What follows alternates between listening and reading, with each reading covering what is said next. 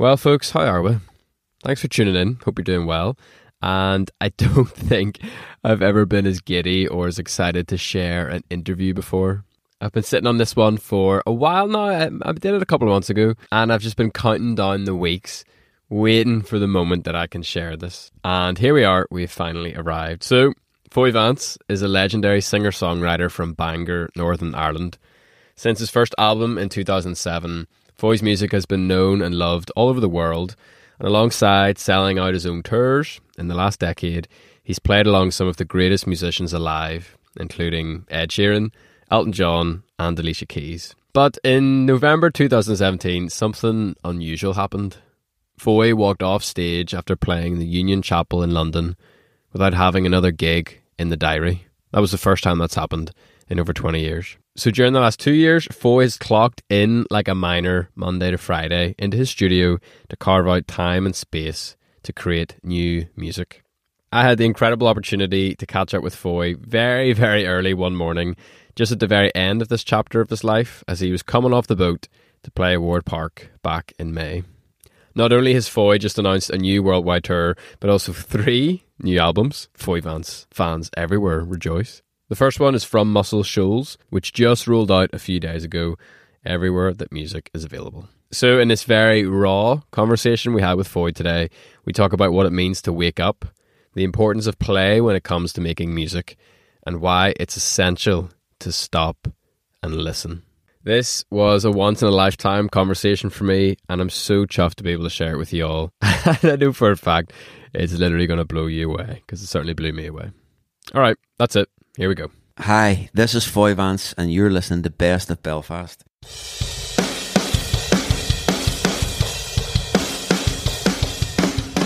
All right, guys, what's the crack? My name's Matthew Thompson, and welcome to Best of Belfast, the podcast that celebrates our wee country, Northern Ireland.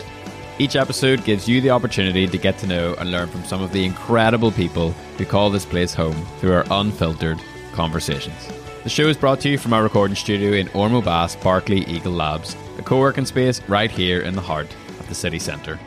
Support for Best of Belfast comes from our Producers Club, where listeners just like you pledge as little as £1 a month in exchange for exclusive perks, invitations to live podcasts, some Northern Irish swag, and much, much more. Massive, massive thank you to all of you who are part of that, especially our Titanic producers, Town Square Cafe, Gavin Wall, Ali Hart, Young Enterprise Northern Ireland, and of course the Ormeau Baths team. We could not do this show without our producers, and thanks to your support, we can keep it running and allowed to stay ad free. So, really appreciate you. To find out more about the great work these guys do and support us on our journey to 100 interviews, please visit bestofbelfast.org. Okay, that's it for me. Time to jump straight into today's conversation with this week's local legend.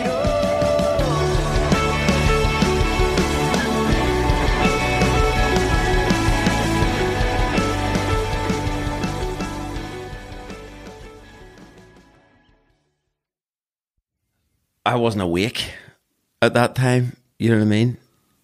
Uh, it was just something that I that I did on my journey to Yeah, yeah, yeah. trying to get to to making music. Yeah. I was sort of like zombie esque at that stage in my life. You know, I, did, I was just kind of going saying yes to everything. Yeah. because that was all a bit of crack. Anything that anything that got me out of the mundanity of my own life. You know. Uh, So you, you used the phrase "I wasn't awake yet." That's interesting. What do you mean by that? And when, at what point in your life do you feel like you woke up? the day my dad died, I think. When was that? In terms of how old were you? Uh, it was uh, January 30th, 1999. I was 24. Twenty four. Yeah. It's my age. Yeah. Yeah. What changed for you? Because that's obviously a massive. My dad part. died. Just fucking told you. But what what was it about that that kind of? you know what? Uh, it's, it, this, it's, this is an odd one. Um, because I, so when I was when I was playing gigs at that stage, I used to I still couldn't write. I still couldn't. I still hadn't found a voice. Okay. I was just uh, I was doing cover gigs. You know what I mean, playing in pubs and, and doing cover gigs. Yeah. But once in a while, uh, I would try and pass off, just make something up on the spot. and see if I could pass it off on the audience. It, it worked especially well if it was the kind of audience that wasn't listening, and there was a lot of that in the pubs, you know. Um, but it- so I used to make up these songs as as I was doing my set and see if I could get away with it, and and at the time it was uh, like say January '99, and I was living in Lanzarote Oh, in the Canary Islands. Uh, I just got married the September before, and we moved to the Canary Islands for a while. And I I lived out there, and I was playing in a pub called the Jellyfish upstairs. unreal. I liked I liked that pub because, um, well, because you could get away with playing like John Martyn and Nick Drake, and Nice. you know you get away with kind of playing decent music for whatever reason. It kind of it, it always pulled a you know a certain type of people. Um, but just not enough of them because you know they didn't they didn't play dance music and all that crap. But I liked it because you could go and and you could make up shit and Yeah, see if you yeah, get away. yeah. You know what I mean? It didn't really matter. Um, the vibe was good there, and you know everyone was up for it. Uh, so th- so anyway, I was playing that night um, in the jellyfish, and I found this riff when I was just sort of tuning up. Found this riff, and I started jamming on it, and then and then started singing uh, singing these lyrics about like uh, crying in the night, and you know, Jesus is coming like a thief in the night was one of the lyrics as well. I remember. Um, and it sort of didn't really go anywhere, but I remember staying in it for ages, and it felt really, I, I really felt uh, emotional playing it. You know what I mean? I could feel myself in it. It, sort of, it felt kind of pregnant with something in Yeah, a way. yeah. Um, and I went home that night and hardly slept. I was crying a lot through that night, and um, my wife at the time uh, was going like, "What's wrong? What's wrong?" I don't, I don't, I don't know. I don't know what's up. I just, uh, but that song, that that riff was just circulating in my head. Yeah. Um, and I woke up the next morning and realized that I had lost my phone. So went out to the car. Uh, went looked all, all over for it. Uh, went out to the car. I thought maybe maybe I left it in the car. It was under the seat. I pulled it out from the seat and straight away saw 14 missed calls. Wow. Thought, what's that? That's weird. So uh, from my from my mum and called home, and so it turns out that as I was doing that, that would have been about one in the morning when I was finishing my gig. That I did that. That's what I closed with. Um, he was he died Wow. as I was sort of, you know, going working on that song, and you know, I, I hung up the phone, and straight away, the first thing I did was straight out the back and uh, sat and wrote the entire song, uh, four verses, choruses, wrote it all out. Uh, and it, it all just spewed out. That's the first time that had ever happened. I'd always kind of labored over over lyrics, you know, and trying to find meaning and stuff. Whereas this was like more like vomiting, not Yeah, yeah, not yeah. to be not to be you know uh, crude about it or whatever, but it, it was it was like a visceral reaction. It was like "Whoa, fuck, I need to get this out, and that was a turning point. You know what I mean? That was a real turning point for for me uh, in so many ways. You know, uh, and it's weird when it, in, that you, can never be too quick to judge whether something's a blessing or a curse, right? You know, Yeah. I, I lost my dad, but I I gained an ability to articulate, uh, you know, that loss Yeah, yeah, yeah. in a way, and you know, I'd fuck, I'd give it away for a single R with him. Uh, uh, of course, I would, but um, yeah, it's just odd that you know his leaving was the arriving of of being able to write. Yeah. you know and it was and for the first for the first three months it was really quite violent. Like all the songs were really kind of close to the bone. Uh, and the the closer to the bone they were the the better it felt. You know? And I don't know there's something in that just kind of shook me up and and, and uh, I mean, not that, not that, I, not that I, uh, not that I um, understood uh, the craft of songwriting straight away at all. You know, I'm still trying to figure that out. I'm still working on it. You know, it's it's a never ending job that one. Um, but it kind of it, it, it made me alert. Something about it just made me alert. I was able to kind of uh, hear things without having to try and force lyrics anymore or force melodies. They they came. Hmm. I I found a way of being still enough to listen. I think when something like you know your dad passing is it's it's ground shaking. You know, it's uh, hmm. yeah that that that that'll wake you up. Hmm. Big time. Yeah, I needed it. Do you know what I mean? I really did. I really did because I was a, a pretty, pretty kind of docile. You know? I still am somewhat, you know, but uh, yeah. So that's a very long-winded answer. I can't even remember what you what you, what the question was. No, it's a great, great place to start. Good stuff. What sort of, I got it was like some serious, this is a very crude way to say it, but like serious material for you to glean from and from you to use and to, you know, put in through the medium of songwriting. Hmm. What sort of stuff did you start to glean to after that season, after kind of maybe the season of, I don't know, if, no, I don't want to put words in your mouth, but of rage and of maybe anger and, you know, loss. From there, what sort of emotions and themes did you really start to be drawn to? Do you know what?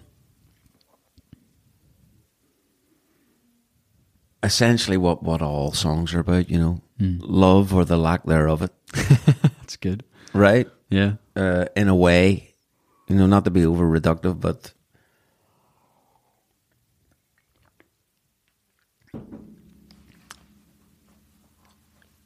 yeah.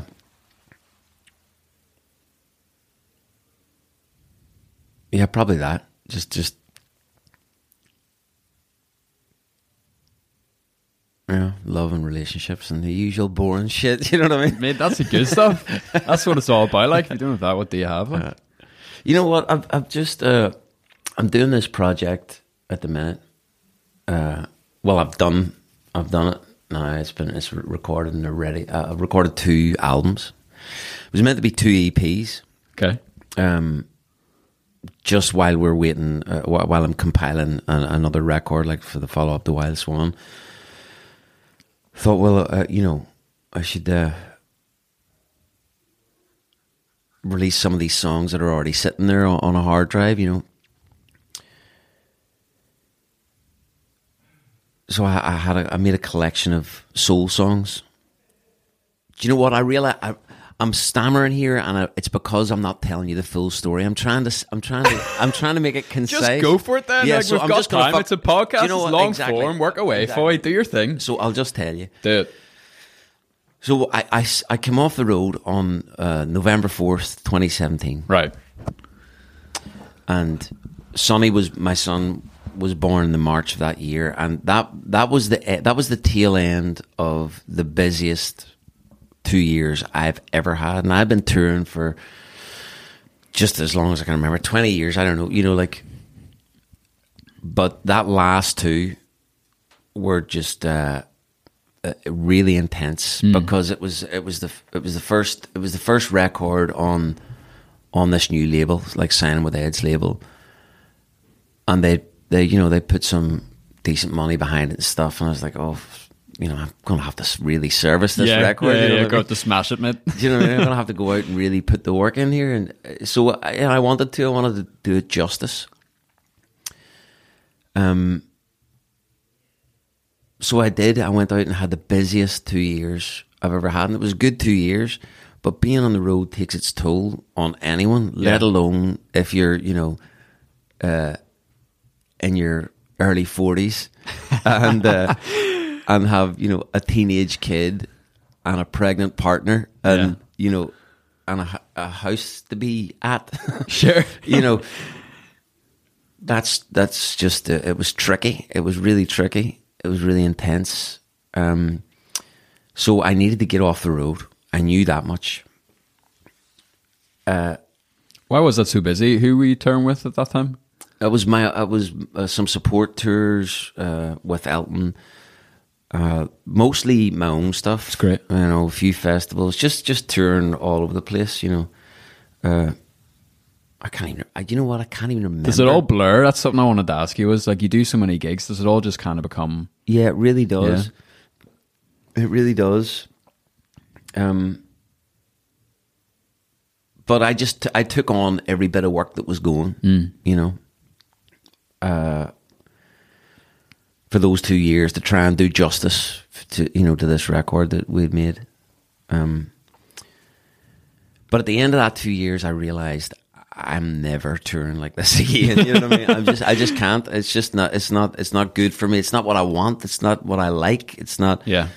Um, you know, I love playing live, but uh, not at the expense of, you know, a family and a, a, and writing. I love writing. I Yeah. love be, I love being in the studio on my own and sitting there and, and playing. You know, n- n- like playing like a child. I mean, like not Yeah, you know, just uh, farting around until something happens Yeah.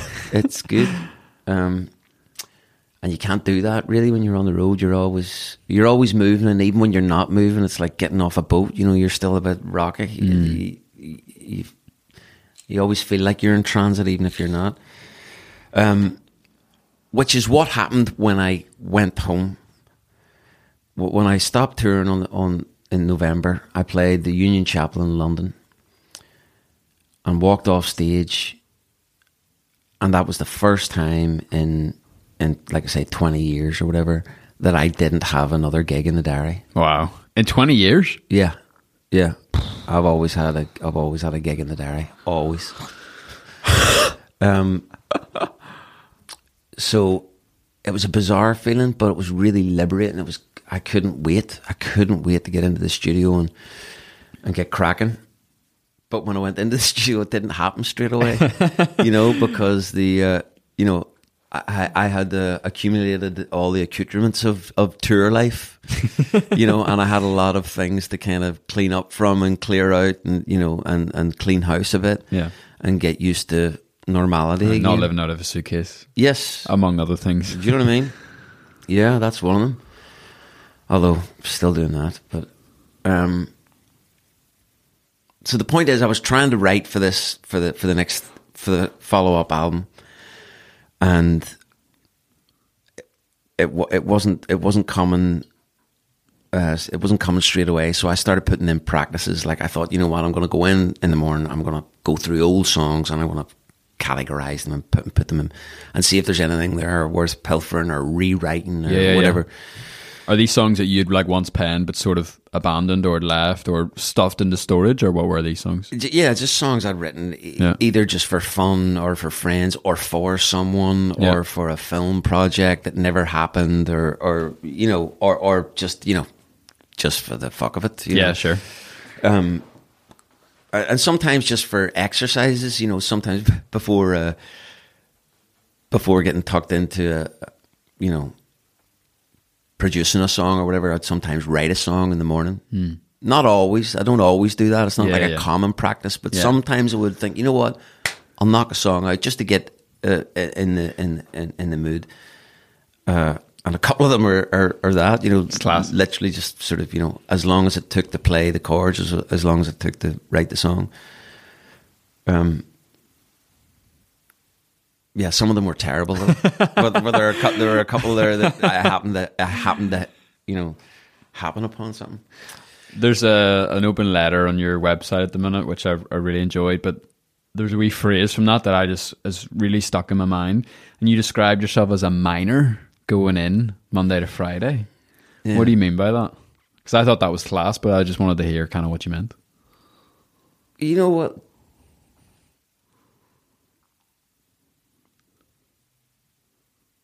Well, like when you when you're on- when you're on the road, uh, it's all a bit more laissez faire. You know, it's like I, I I I literally turn up wherever they tell me to turn up, and then I go to the next place that they've told me to turn up. Tomorrow, Yeah. you know what I mean? It's uh, and you sleep when you're tired, and you eat when you you're hungry, and Yeah. you know, and I tried that life when I when I got home, but it really didn't work. It really didn't work. You know, uh, it just wasn't conducive to anything, including writing. Uh, and I kind of realized, hang on, I got, I'm here because I because I like music. Why why am I? What's all this staying up to four in the morning? And, you know, I'm getting hammered every night. You know, Yeah, yeah, yeah. Like you're, like every night's a party night, like it is on tour. You know, or it can be. Um. So yeah, just clocking in Monday to Friday. Monday to Friday, I I I go in usually around tenish and usually home around seven, eight, unless I'm, you know, I don't know if I'm going away or I've got to compile something. You know, I stay on late or whatever. Aside from Thursdays, on Thursdays, Sonny and I go in. Uh, he goes into the studio with me on Thursdays, and then Ella comes by. Nice. Yeah, yeah. Thursdays are good. I bet. And then and then when they go home, then I stay there on Thursday night, work Thursday night. So that's the only one. That's the that's the one night that's not the it's not quite the Monday to Friday like a miner, but Yeah. and also it is like mining, you know, kind of like digging. You know, there is there is a there's real. Uh,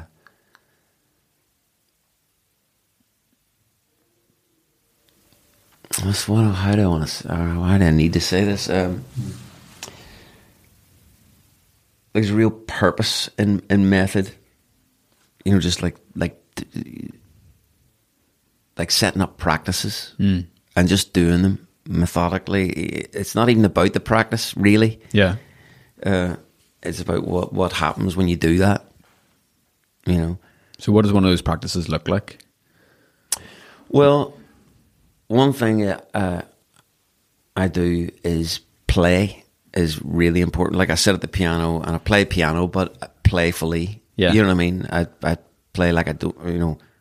Play like a plumber, you know what I mean? Like like a guy that doesn't know what the piano is, Yeah, yeah. You know, and see what you can find, you know, because Yeah. your hands can pull funny shapes, and Yeah. you know, and I can make it move quick, and you can get all kinds of sounds, and um, and I make myself do that sort of improvising Mm. a lot. That's a that's that's something. Not that I'm great at it in any way, but you don't have to be. That's not the point. Yeah. That's not the point. The point is to to do it and not think, not be thinking about it. Get your thoughts out of the way. Don't have any uh, preconceived notion of what you're going to do. You know, force yourself to not do that. Which, in a weird way, is you, no, there's no force in it. It's an, it's an, it's an odd one. That, it's kind of just. Yeah, that's one thing I do. Cool. Do you ever feel like you are just going in and hitting your head off a brick wall? Because there's times. No. it's interesting. No, Are you a flow guy? It just always seems to sort of flow. well, if it's not flowing, I don't do it. You just so say you walk Move into the on. studio tomorrow and it's not flowing. You know what do you do? Do you just say okay? Do you pack up and go home, or No. what do you do? No, it's never not flowing. Uh, it's never not. Fl- uh, I mean,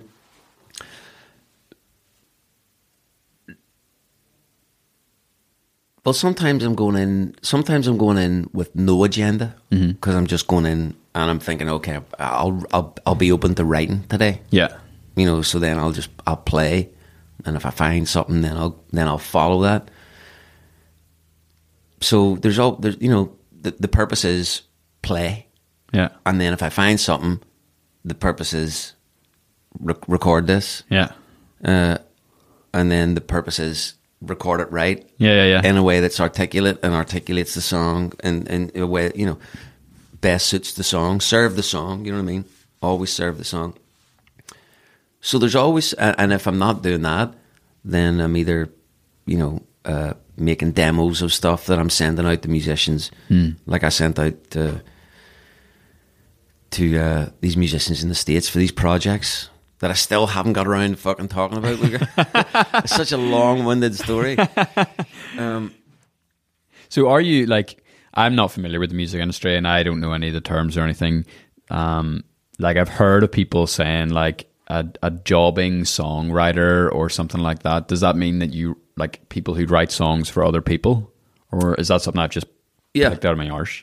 No, no, no, no. Uh, a, yeah, a jobbing songwriter. That's a, I suppose that's yeah, that's a phrase of someone that just works day to day writing for other folks. That's what I So think it means. have you have you done that in the past? no, not jobbing. No, uh, no. I mean, I write with other people. Yeah, Yeah. I write with other people, but it's more. Uh, it's more kind of just you know through personal introduction. You know what I mean? I don't go Yeah, to yeah, this- yeah, I don't go to a studio and write with other Yeah, I yeah. sit there and artists come in and I write with them, and the next day there's someone else. You know, it's more kind of hey, you want to write with so and so, um, um, and then you, yeah, then I go either go to their studio or they come to me or whatever. So like what does that look like? How do you kind of co-write a song with someone?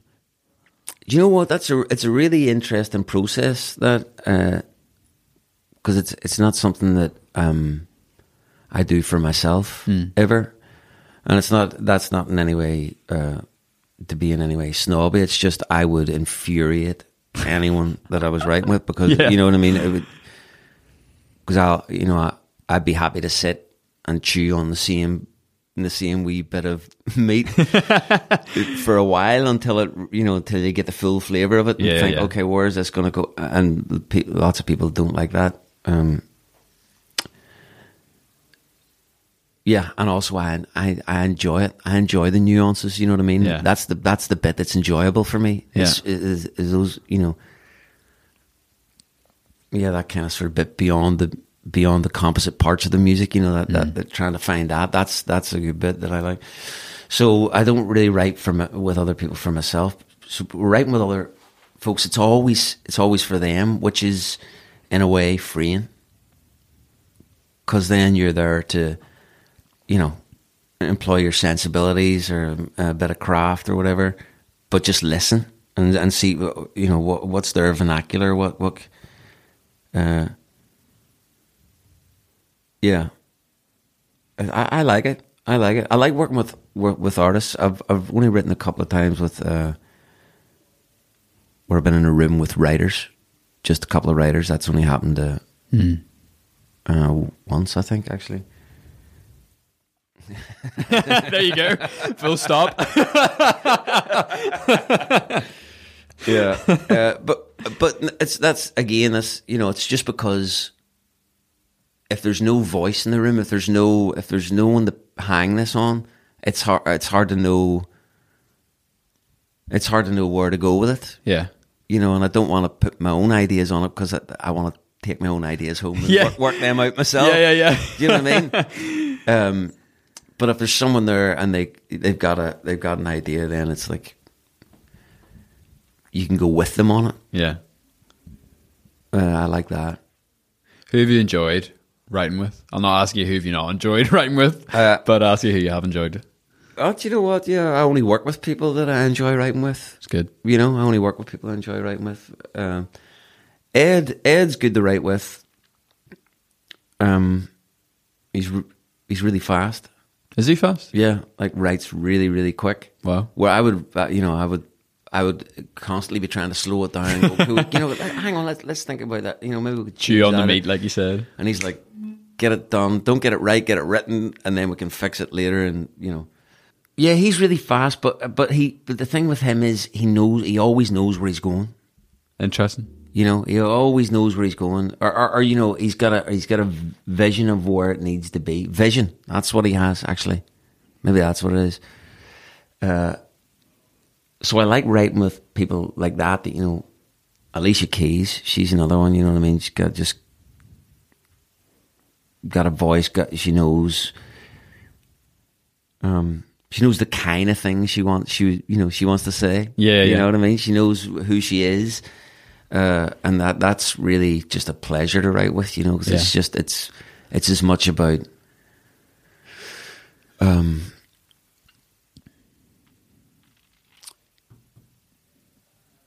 I just listen, listening more than anything else, which I like. It's good. We were talking about chefs uh, outside before we were Yeah. uh, recording, and we are talking a bit about your podcast, which I'd love to hear more about because I think that's interesting. But have you ever heard this thing? I think it's Gordon Ramsay, and someone asked him one time. They were like, "What? is the number one thing you look out for for a new chef that you think he's you know they're he or she's going to go far? And he just turns around and he says, "Good taste." I thought that was really really interesting. Like all, all the things you could have that taste was like the really important thing because his his big thing is you know if a chef can't taste food, he doesn't know what's good. Of course, yeah. And um, we're sitting here, we're talking about, you know, you're in the studio, you've got all these songs, all these drafts, some of them finished, some of them unfinished. Like, how do you filter through all of these songs? And how do you know, like, which ones taste good? As in, like, which, how do you decide to pull the trigger on something that's sitting in your notebook to then going and taking it all the way to a single? Or part of an album or, you know, whatever. What was the last bit? How did I take it from a notebook to? Yeah, like how do you decide? Like you look at the song, you say, "Yeah, I think this tastes good enough that I'm going to go and actually record it." I, And you don't even decide. There's no decision in it. It either, you know, you're either interested in it or you're not. so is that your barometer? It's just your interest. Yeah, cool. that's the only barometer you need. Uh, I think, you know, if you follow your interest, you'll you'll always be all right That's good. in anything. Uh, you know, yeah, because it's because it's interesting. So you'll be you'll be sti- you'll be you know, so you'll skill. You'll keep on doing it. you'll be stimulated, and if something else comes of it, then that's great. Cool. But if not, still interest. You know what I mean? Yeah, You're yeah. still it's uh, it's win win. Yeah. To, to do that, no. So I don't. I, if it's not interesting, I don't do it. Yeah. You know, I just don't do it. So what is interesting you about doing this podcast? Not this one, but your podcast. Talking to people, Yeah. you know, getting you getting a chance to talk to people. Yeah. So my podcast is called the Vinyl Supper Ooh, podcast. Very nice. It's uh, it's kind of well, you know what? It- It's a, it's an excuse to talk to people. Yeah. But you know, you need something to hang it on. Um. So uh, yeah, so it's kind of, you know, it, it- it's uh, it's kind of like a last meal type thing. Sweet. You know, you get a last meal, a last supper, um, and you get the list. You get to have whatever food you want, whatever meal you want, starter, main, dessert. Uh, we kind of it's sort of naturally fallen into that actually, uh, the starter, main, dessert with everyone so far. Um, and you get to listen to a record as you're eating Nice. your chosen food. Uh, you know what? It's just it's it's like I say, it's just a you know hypothetical horse shit to to tie it to. You know, Sure. may as well tie it to food, music. Why not? Yeah. So flip the script here. What's your starter for your last supper? Uh, well, so today it would be. Do you know what? I, I, I'd be. I think I'd probably have avocado, like smashed smashed avocado, avocado with feta, uh, and, and and oil and lemon and salt and pepper, obviously. Nice. all mixed up. You want you want to go about seventy percent avocado, thirty percent. Let me get my notebook out. Hang on, I'll write this down. yeah. And then uh, I would have that on uh, on toasted sourdough, preferably toast. If it's my last meal, I'd like it toasted a little bit dark, you know, so it's around Alright. the edges, it's getting a bit sort of caramelly, Yeah, like yeah, yeah. it's starting to burn a bit. yeah, yeah. Um, poached egg on that Right. that is just perfectly poached, you know, so the albumin is nice and white, but Mm-hmm.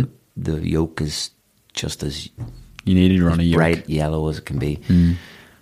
Um, a bit of Tabasco. That would be a that would be a, a starter. It's good gear. But My that's because I'm in breakfast mode. Yeah, you know what I mean. I've, I've literally just got off the boat and I'm starving. You know, what I mean? I've had three coffees and I'm yeah, my biggest takeaway from living in America has been hot sauce. It's amazing. yeah, hot sauce. so good. best, Yeah. especially for breakfast. So Yeah. your main course, it's a pretty big starter, but like you said, you're hungry. What are you going for? The main course, what I have for a main. You know what? The way I'm feeling right now, I'd have something light. You know what? I'd have something summery. I'd have something that reminds me of Athens in the summer. I'd have a Greek salad. Mm. Is what I'd have. A big one. Aye. You know, a big one with plenty of uh, kalamata. You know, olives. good. Yeah, What's playing in the background while you're chowing down this sweet food? something on a bouzouki. I'm going to be fully honest. I have no idea what a bouzouki is. Yeah, that's it. It's like a you know, like a mandolin type Okay. uh, sounding type thing with a. Um. No, do you know what? Uh, I would have uh, Buena Vista Social Club playing in the background for that. Even though they're they're not a Greek band, you know, they're, they're from Cuba, but there you go. And then dessert. How do you top it all up? Dessert. Do you know what? It's the last meal. I'd probably have something. I'd probably have a deep fried banana split. a deep fried banana split uh, with chocolate sauce. And maybe, and maybe some. It's it's my last meal, right? So I can. It doesn't matter. Yeah, sure. I'd maybe, I'd maybe melt some Snickers Oh, baby. and uh, Oh, yeah. and maybe some cream, and have that have that to drizzle over my uh, deep fried banana split. Unbelievable. Yeah, that, I'd maybe have that, and I would listen to. Uh, I would listen to Anarchy in the UK with the Sex Pistols. Nice. What a way to go out. Yeah. Unreal. Who all have you interviewed so far? Who all have you chatted to in the podcast? Oh well, no. Oh, Yeah. I can't reveal. Well, no, no, no. You know what? I will tell you because then you can cut it out if it's if it's, if it's not good. You know, uh, Mary Gauthier. Cool. Do you know Mary Gauthier, the writer, songwriter? Um, she's a she's a songwriter from uh, Louisiana originally. Just yeah, really interesting woman. A beautiful, beautiful songwriter. Her songs are stunning. Uh, Billy Bragg. Um, who else did I interview? A guy called Paul Thorn from uh, Tupelo, Mississippi. he's funny, man. He's a he's a he was he was a pro boxer. Whoa. Yeah, fought Roberto Duran. Uh, so like you know, he's been around, but that you know, he said he, he realized he realized he was never going to be champion at that. You know, he was never going to be first best. So I'm I'm going. I think I'm going to leave that and turn to music. So now he's a singer songwriter. Amazing. But uh, yeah, he's a, he's a funny guy. That was was a lot of fun talking to him. Um, ah, jeez, I'm blanking. Did. How many do you reckon you'll do before you release it? You know what? Pr- probably about twelve. Yeah. Probably.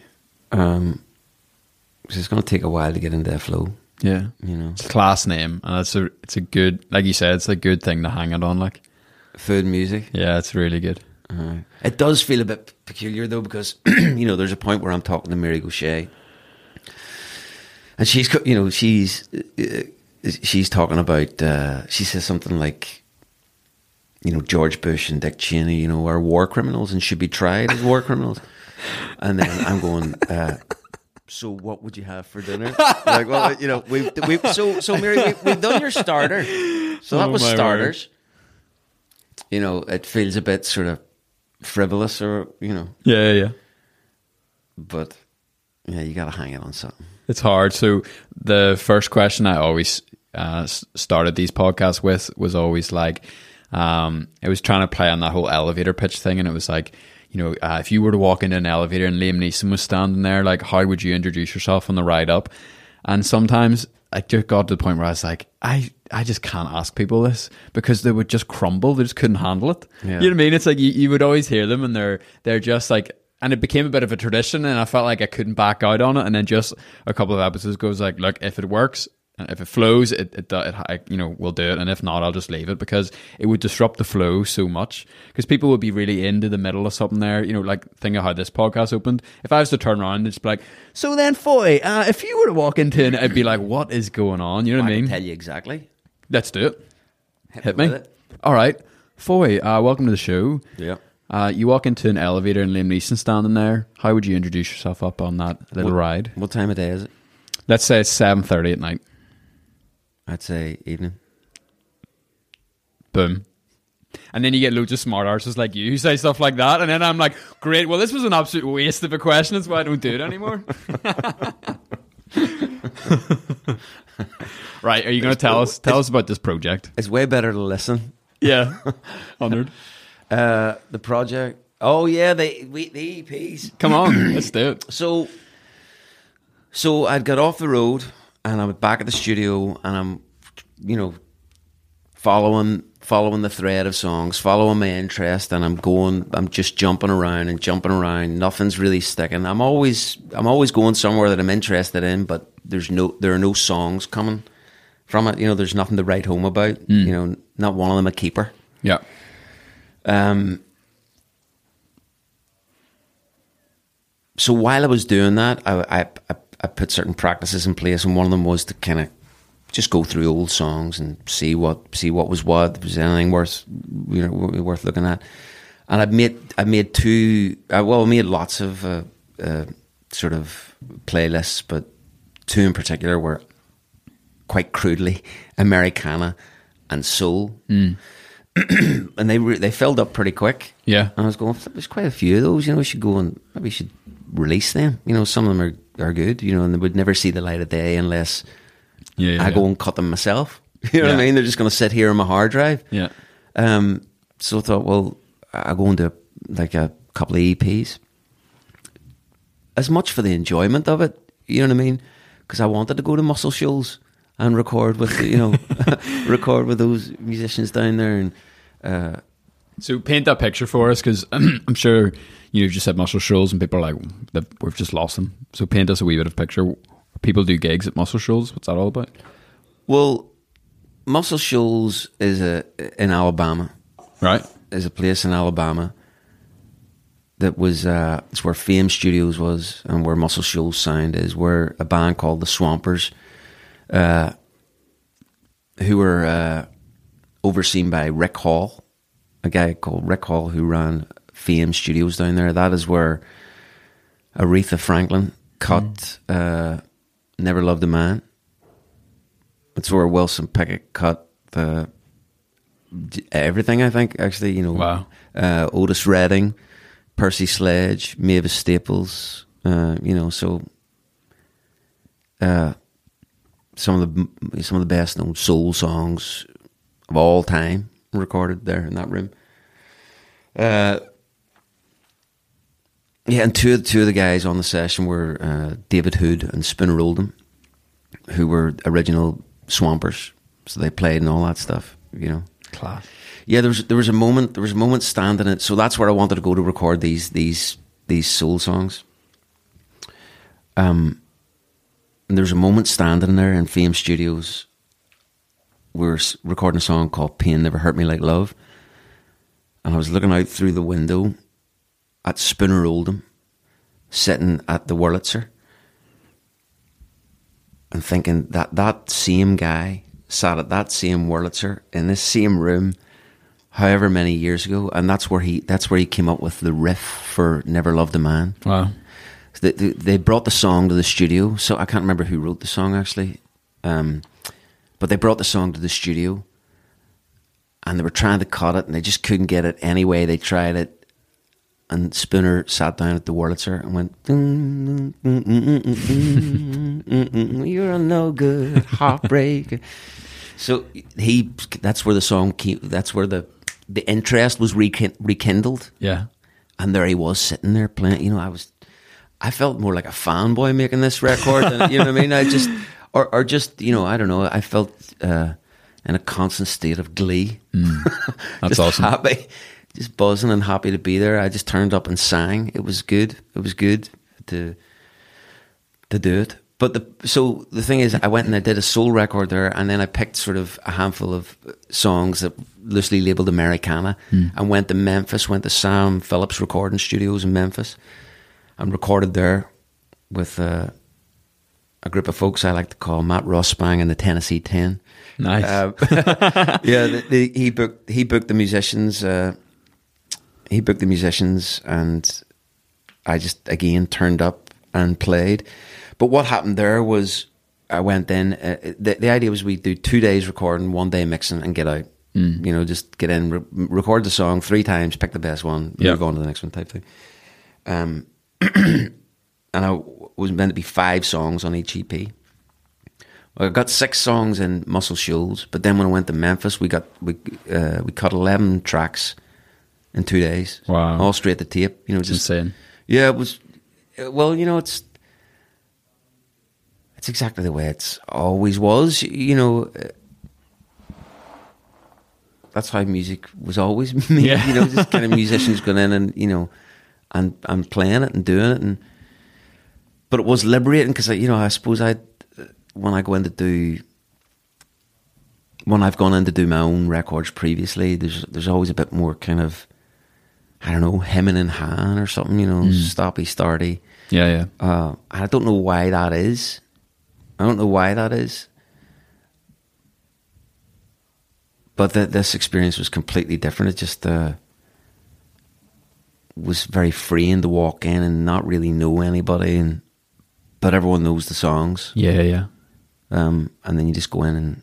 uh, But I was very lucky with these guys in in uh, in Alabama and and in Memphis. You know that that they just got it. You know the guy, the guys, uh, the guys in, in Muscle Shoals. That's what they do. You know what I mean? That's Yeah, yeah. They do that type of music. They know it.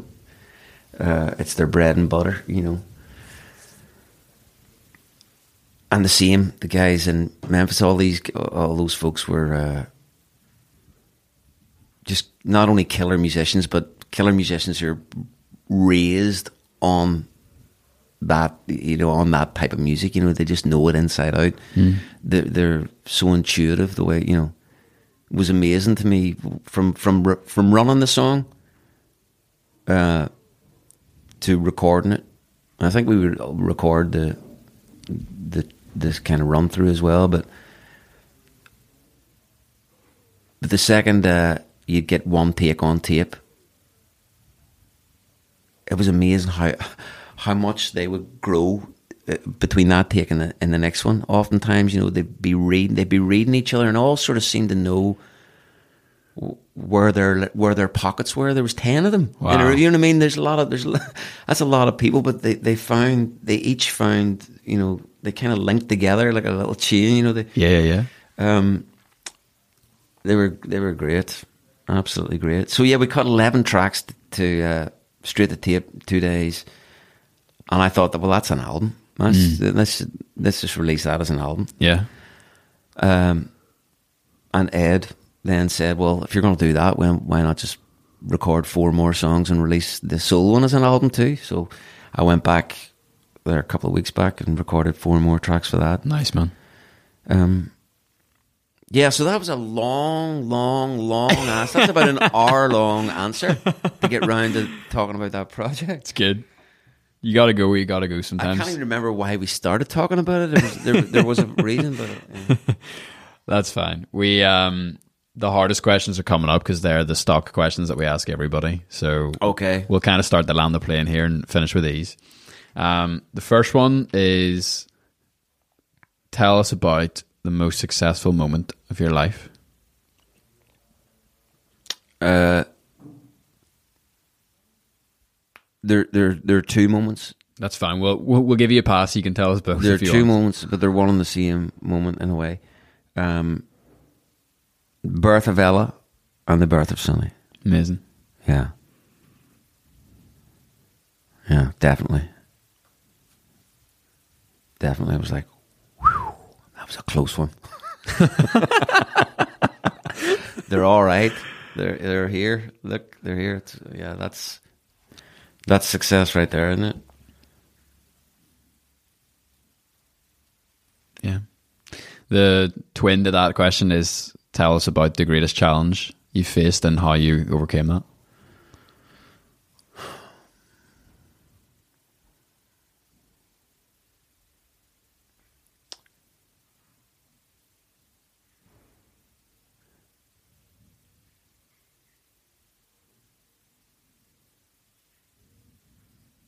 Do you know what? I th- I, th- I think uh,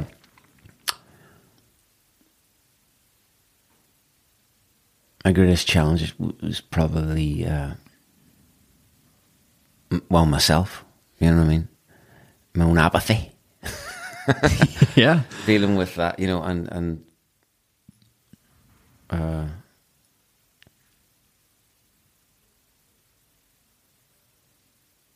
yeah, that's a tricky one actually. Yeah, it what's is. the what's the I don't I don't know. Well, what do you mean by your own apathy? Well, I was always just a bit of a kind of floaty, you know, just floating around. Sure. Not really doing anything, not really interested in doing anything if it didn't involve weed, you know? Yeah. If it didn't involve getting stoned and listening to music or watching a movie or something, I wasn't that interested. Yeah. Um, and then even uh, even then after um, kind of being you know being in music and being in bands and touring around and you know playing a lot, you know I was still kind of just stumbling around, bumping into stuff. You know what I mean? I didn't really know what I was doing. I'd know, and I did, but I didn't care. I didn't want to know. It, it was I sort of knew I didn't know. I was like, I don't care. I just like singing. Yeah. You know what I mean? Just like singing. So I'm gonna just do this because I'm. In, it's it's interesting me. I like it. Yeah. Um, but then kind of realizing, oh, hang on. You know what? If you just focus this a bit more, you could you could enjoy you could enjoy it a bit more, and it and it would be more rewarding Mm. in many ways. You know, just getting that head on. You know, and again, kids. Yeah. or what made that? You know, have a kid that will sort you right out. you know Really? I Is mean? that what happened? It just takes the spotlight immediately off you. You know what I mean? And and you you kind of realize, oh, I better better get myself together here. Hmm. You know, there's you know there's someone else to to think about and plan for and look out for, and show show the way. Yeah. I better reacquaint myself with the ropes. you know what I mean? I've kind of just been kind of meandering around here in a bit of a drunken haze. Yeah. Does that answer your question? Absolutely. Yeah. There's a couple of uh, questions people submitted in. I like this one here. It's a wee local one. Jamie Hawthorne, what is one place you always go to whenever you're back in Northern Ireland? One place you love going back to? Uh, well, there's lots of places. I mean, like specific. I mean, Bangor. Do you mean specifically somewhere in Bangor? Hit me. Uh, do you know what? I like walking along the Seacliff Road. Um, and Groomsport. I've got a soft spot for Groomsport. And that area, that that coast, is beautiful. Yeah, but look, most places on this entire island, Mm. you know, are are, are beautiful. Aside from the build-up areas, there's no there's no accounting for taste. you know, some of those things look like mobile phones to me. Yeah, it's good. Uh, another one that was submitted was if you could play any venue in the world, where would you play?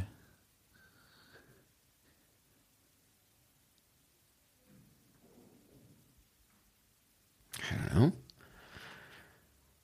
Any venue, any venue in the world. Does, does it have to be in existence? No, it can be dead or alive. Could I play uh, like uh, a gig on the moon? yeah, sure. Yeah, all right, I'll do a gig on the moon. There you go. We'll talk to Elon Musk, see if he can make it happen. Yeah, he'd shoot me up there, right?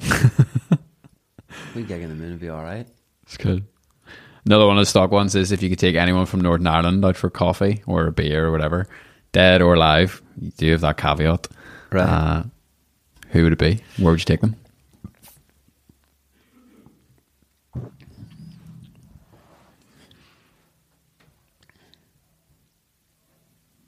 Hmm.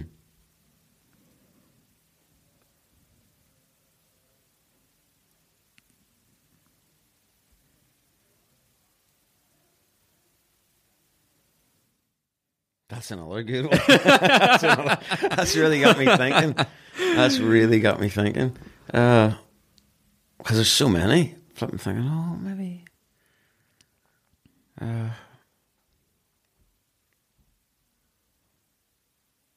for a coffee or a beer? Yeah, where are we going? What this? I mean, it's, it's all up to you. You've got the whole So it's Northern. Irish roster from all existence, and you can take anyone anywhere. Uh, I would take. uh,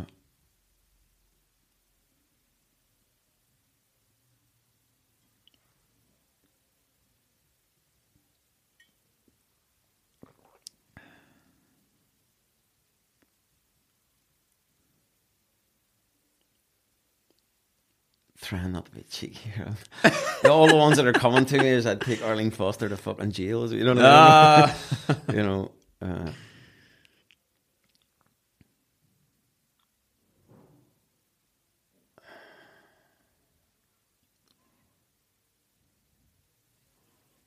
Yeah, stay away from the low blow, the the the because you'd be surprised how many people have just given that. Like, the oh, I take ex politician out and give them a good talking to. like, come on, we some something wee bit different than that. yeah. Although they all could do with a good talking to. or just stop talking to them, probably be better. just and stop listening. Um.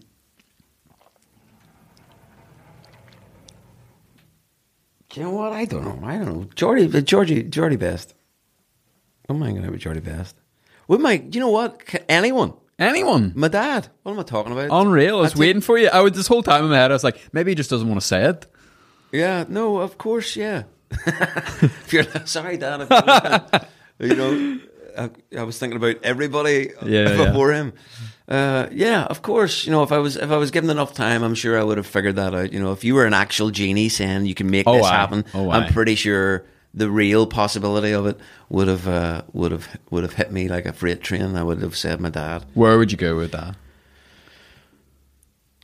Uh, he liked the co- he liked the coast as well. Actually, I'd probably go Yeah. the same the same coast. Actually, yeah, out round uh, Orlock, Groomsport, Nice one. or maybe go to Fieldies for a pint first though, and then we walk round. Uh, a walk around Seacliff. Yeah, It's good, man. Last question. last one. Yeah. I mean, I can throw in a. There's there's one here actually. It says, um, "Really like your mustache. How much maintenance does it take you, and why do you use it, or why do you have it?" Why do I have it? why do I have it? I, I have it because I didn't shave it. That's why it's there. Um, you is this from a guy or a girl? Uh, anonymous. Anonymous. So, uh, yeah. Well, whether Also, you're, well- whether you're a guy or a girl. Well, what what would the difference be? I'd love to hear the, the nuance in the answer. Well, you know, like I, I, I, most, I'd say the vast majority of guys, w- w- the only thing they need to do to get a moustache is to not shave it, Sure. right? But you, Uh, you do have a pretty epic mustache. It's not your your run of the mill. Oh, I didn't shave for a week. You know what I mean? Oh no, no, no, no! It's uh, but that that's how it started though. oh yeah. yeah, well, it was more than a week. I hadn't shaved in flipping ages. I, I was on tour, and then I'd come off tour straight into the studio, uh, uh, or get pre- preparing for studio to record Joy of Nothing, and then I was in the studio for two weeks, and you know, so it was like it was. I can't even remember how long it was. I looked like Fu Manchu, like see, so you know, my moustache grows all right, but the, like round all around here, it's all pretty patchy. Oh, aye. So it was wild looking. it was absolutely wild looking. But when I was shaving it off, I kept the moustache, you know, and was walking around, you know, just having a bit of a laugh with it. And I thought, I actually like that. Nice. you know, I, I think I like it. I'm going to let it just crack on there for a bit. Stuck. Aye. Uh, but no, it doesn't take, like, I I know people go and get their beards trimmed and all that. I haven't had my, my moustache trimmed since the last, I don't know, two years, since last time I was in uh, this barber's in Sheffield. Unreal. Sav- Savills. Uh, yeah, no. So the answer is no. It doesn't take. I have it because I didn't shave it, Yep. and because I when I didn't shave it, I thought that I liked it, so I kept it. Yeah. Uh, the word vagabond. Uh, vagabond has kind of come up a couple of times in your, you know, interest. I suppose. What is it about the figure of the vagabond that I don't know attracts you or is interesting to you? Because the vagabonds standing on the outside, looking at the cogs of society, observing it, seeing things properly for what they really are, as the rest of the world scurries around, going to and fro, you know, whatever constructs they have. Yeah. With the vagabonds going, none of that shit exists, man. What are you guys doing? what are you doing? It's sunny. Have a here, have a beer. There's a wee, there's a corner over here where the wind doesn't get you and the sun catches your face just right. Come here and have a beer with me. Vagabonds have that. Uh, it's not always that rosy, of course, but I suppose that's the intrigue with them. You know, just being on the outside of it all, watching it. They're really interesting people, folks that live in the street, and they're not all unhappy to be there. Oh, you know what I mean? It's yeah, you can never be too quick to make any judgments about anything. In fact, Yeah, some of the most interesting people I've ever met have been could be labelled under that vagabond umbrella. yeah. Um, fascinating. Really Hey, we're all vagabonds, man. We are all vagabonds. That's the thing. We think we know shit. It's true. But in reality, we're like dots, minuscule, ig- insignificant dots on a equally insignificant blue dot Mm. in a galaxy among, who- you know what I mean? Don't worry about it. Yeah. It's all right. It's all right. Whatever it was you were worrying about, whatever it was, don't worry about it. Yeah. Okay, so here's here's the proper last question. Okay, so again, it's a bit of a trope, but I like it. If you could turn this studio into a time machine, go back to let's say, let's say you're 23, 24, you had a couple of minutes to sit down and give yourself a couple of pearls of wisdom, a wee bit of advice, wee bit of a talking to. What sort of stuff? I don't need word for word perfection, but what sort of stuff would you be telling a young foy? How long do I have with them? However long you want to talk from right now.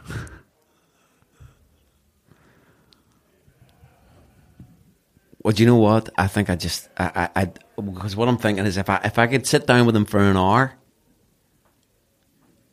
I would sit and I'd take it I'd take his hands and I'd look him square in the eye for half an hour, and then I'd say, "Listen," mm. and then for half an hour more. I'd sit quietly and looking at him to try and drill it in there. Go like it's really, really important. It's vital. Yeah. Yeah, I, I, I, if I'd learned that quicker, it would have been good for me. But, but you know, it's all good. Awesome, man. Foy, thank you very much. Appreciate you. Not at all, man. Thank you. My goodness. Absolutely legendary stuff. Seriously. What do you say to something like that? Well, I know what you say. You say thank you. Foy, thank you very much for, for taking the time out of your very, very busy schedule and your limited time in Northern Ireland just to, you know, share what you've shared with us. Really, really appreciate it. For you guys listening, whether you've been listening from episode one or if you're just tuning in now on episode 56, really appreciate you carving out a little bit of space in your day or in your weeks or whatever it is uh, to tune into these podcasts. If you're not familiar with us, this is the Best of Belfast podcast. It's a show that celebrates Northern Ireland and the incredible people in it. We've done over 55 kind of hour long unfiltered conversations with some really interesting people from this part of the world. We do this because we think Northern Ireland is an incredible place to live and that we have stories worth sharing and worth celebrating. You can find out who else we've interviewed and see photos of our guests at bestbelfast.org. It's also where you can sign up to our weekly newsletter and support the show financially to help us on our journey to 100 episodes. I've been very, very busy with the podcast recently. I kind of go through different seasons where various parts of my work life take priority, and the podcast has just had two weeks of, I mean, absolute undivided attention. And I've probably done, I mean, not to freak anyone out, but probably have done between 10 and 14 interviews the last couple of weeks. I was also back in New York there for a few days, interviewing some more incredible Northern Irish people living out there. So, I mean, I feel I'm almost torturing myself. I have like these unbelievable, incredible conversations that I've already done. They're sitting here on my hard drive. And I just, number one, I can't wait to like just tell you like who these people are. And number two, I just can't wait to share them with you. But, you know, you got to pace yourself. It's a weekly show. Time goes quicker than you maybe think. So you'll hear from me next Monday morning. Until then, all the very best. Thank you very much. Hello, my name is Simon Worthington and I am based in Portstewart. I am the editor of Turf and Grain magazine, an independent magazine which is committed to sharing the stories, experiences, and ideas of the people of Ireland. I listen to Best of Belfast because it does the same thing for Northern Ireland and it shows us all that Northern Ireland has a better story to tell than what is often represented in the mainstream media. My favourite episode is the episode with Ryan Crown. Um, Ryan is someone I know and someone whose amazing career I followed quite closely over the years. I support the podcast financially just because it's really important for independent media to receive backing because it's a really important space within our society and this podcast is just doing a really amazing thing for Belfast, if I'm honest. If you've been on the fence about joining the Producers Club and would miss Best of Belfast if it wasn't here, I'd highly recommend considering joining it today. You can do that over at bestofbelfast.org and I look forward to chatting to you in the WhatsApp group soon. Thanks.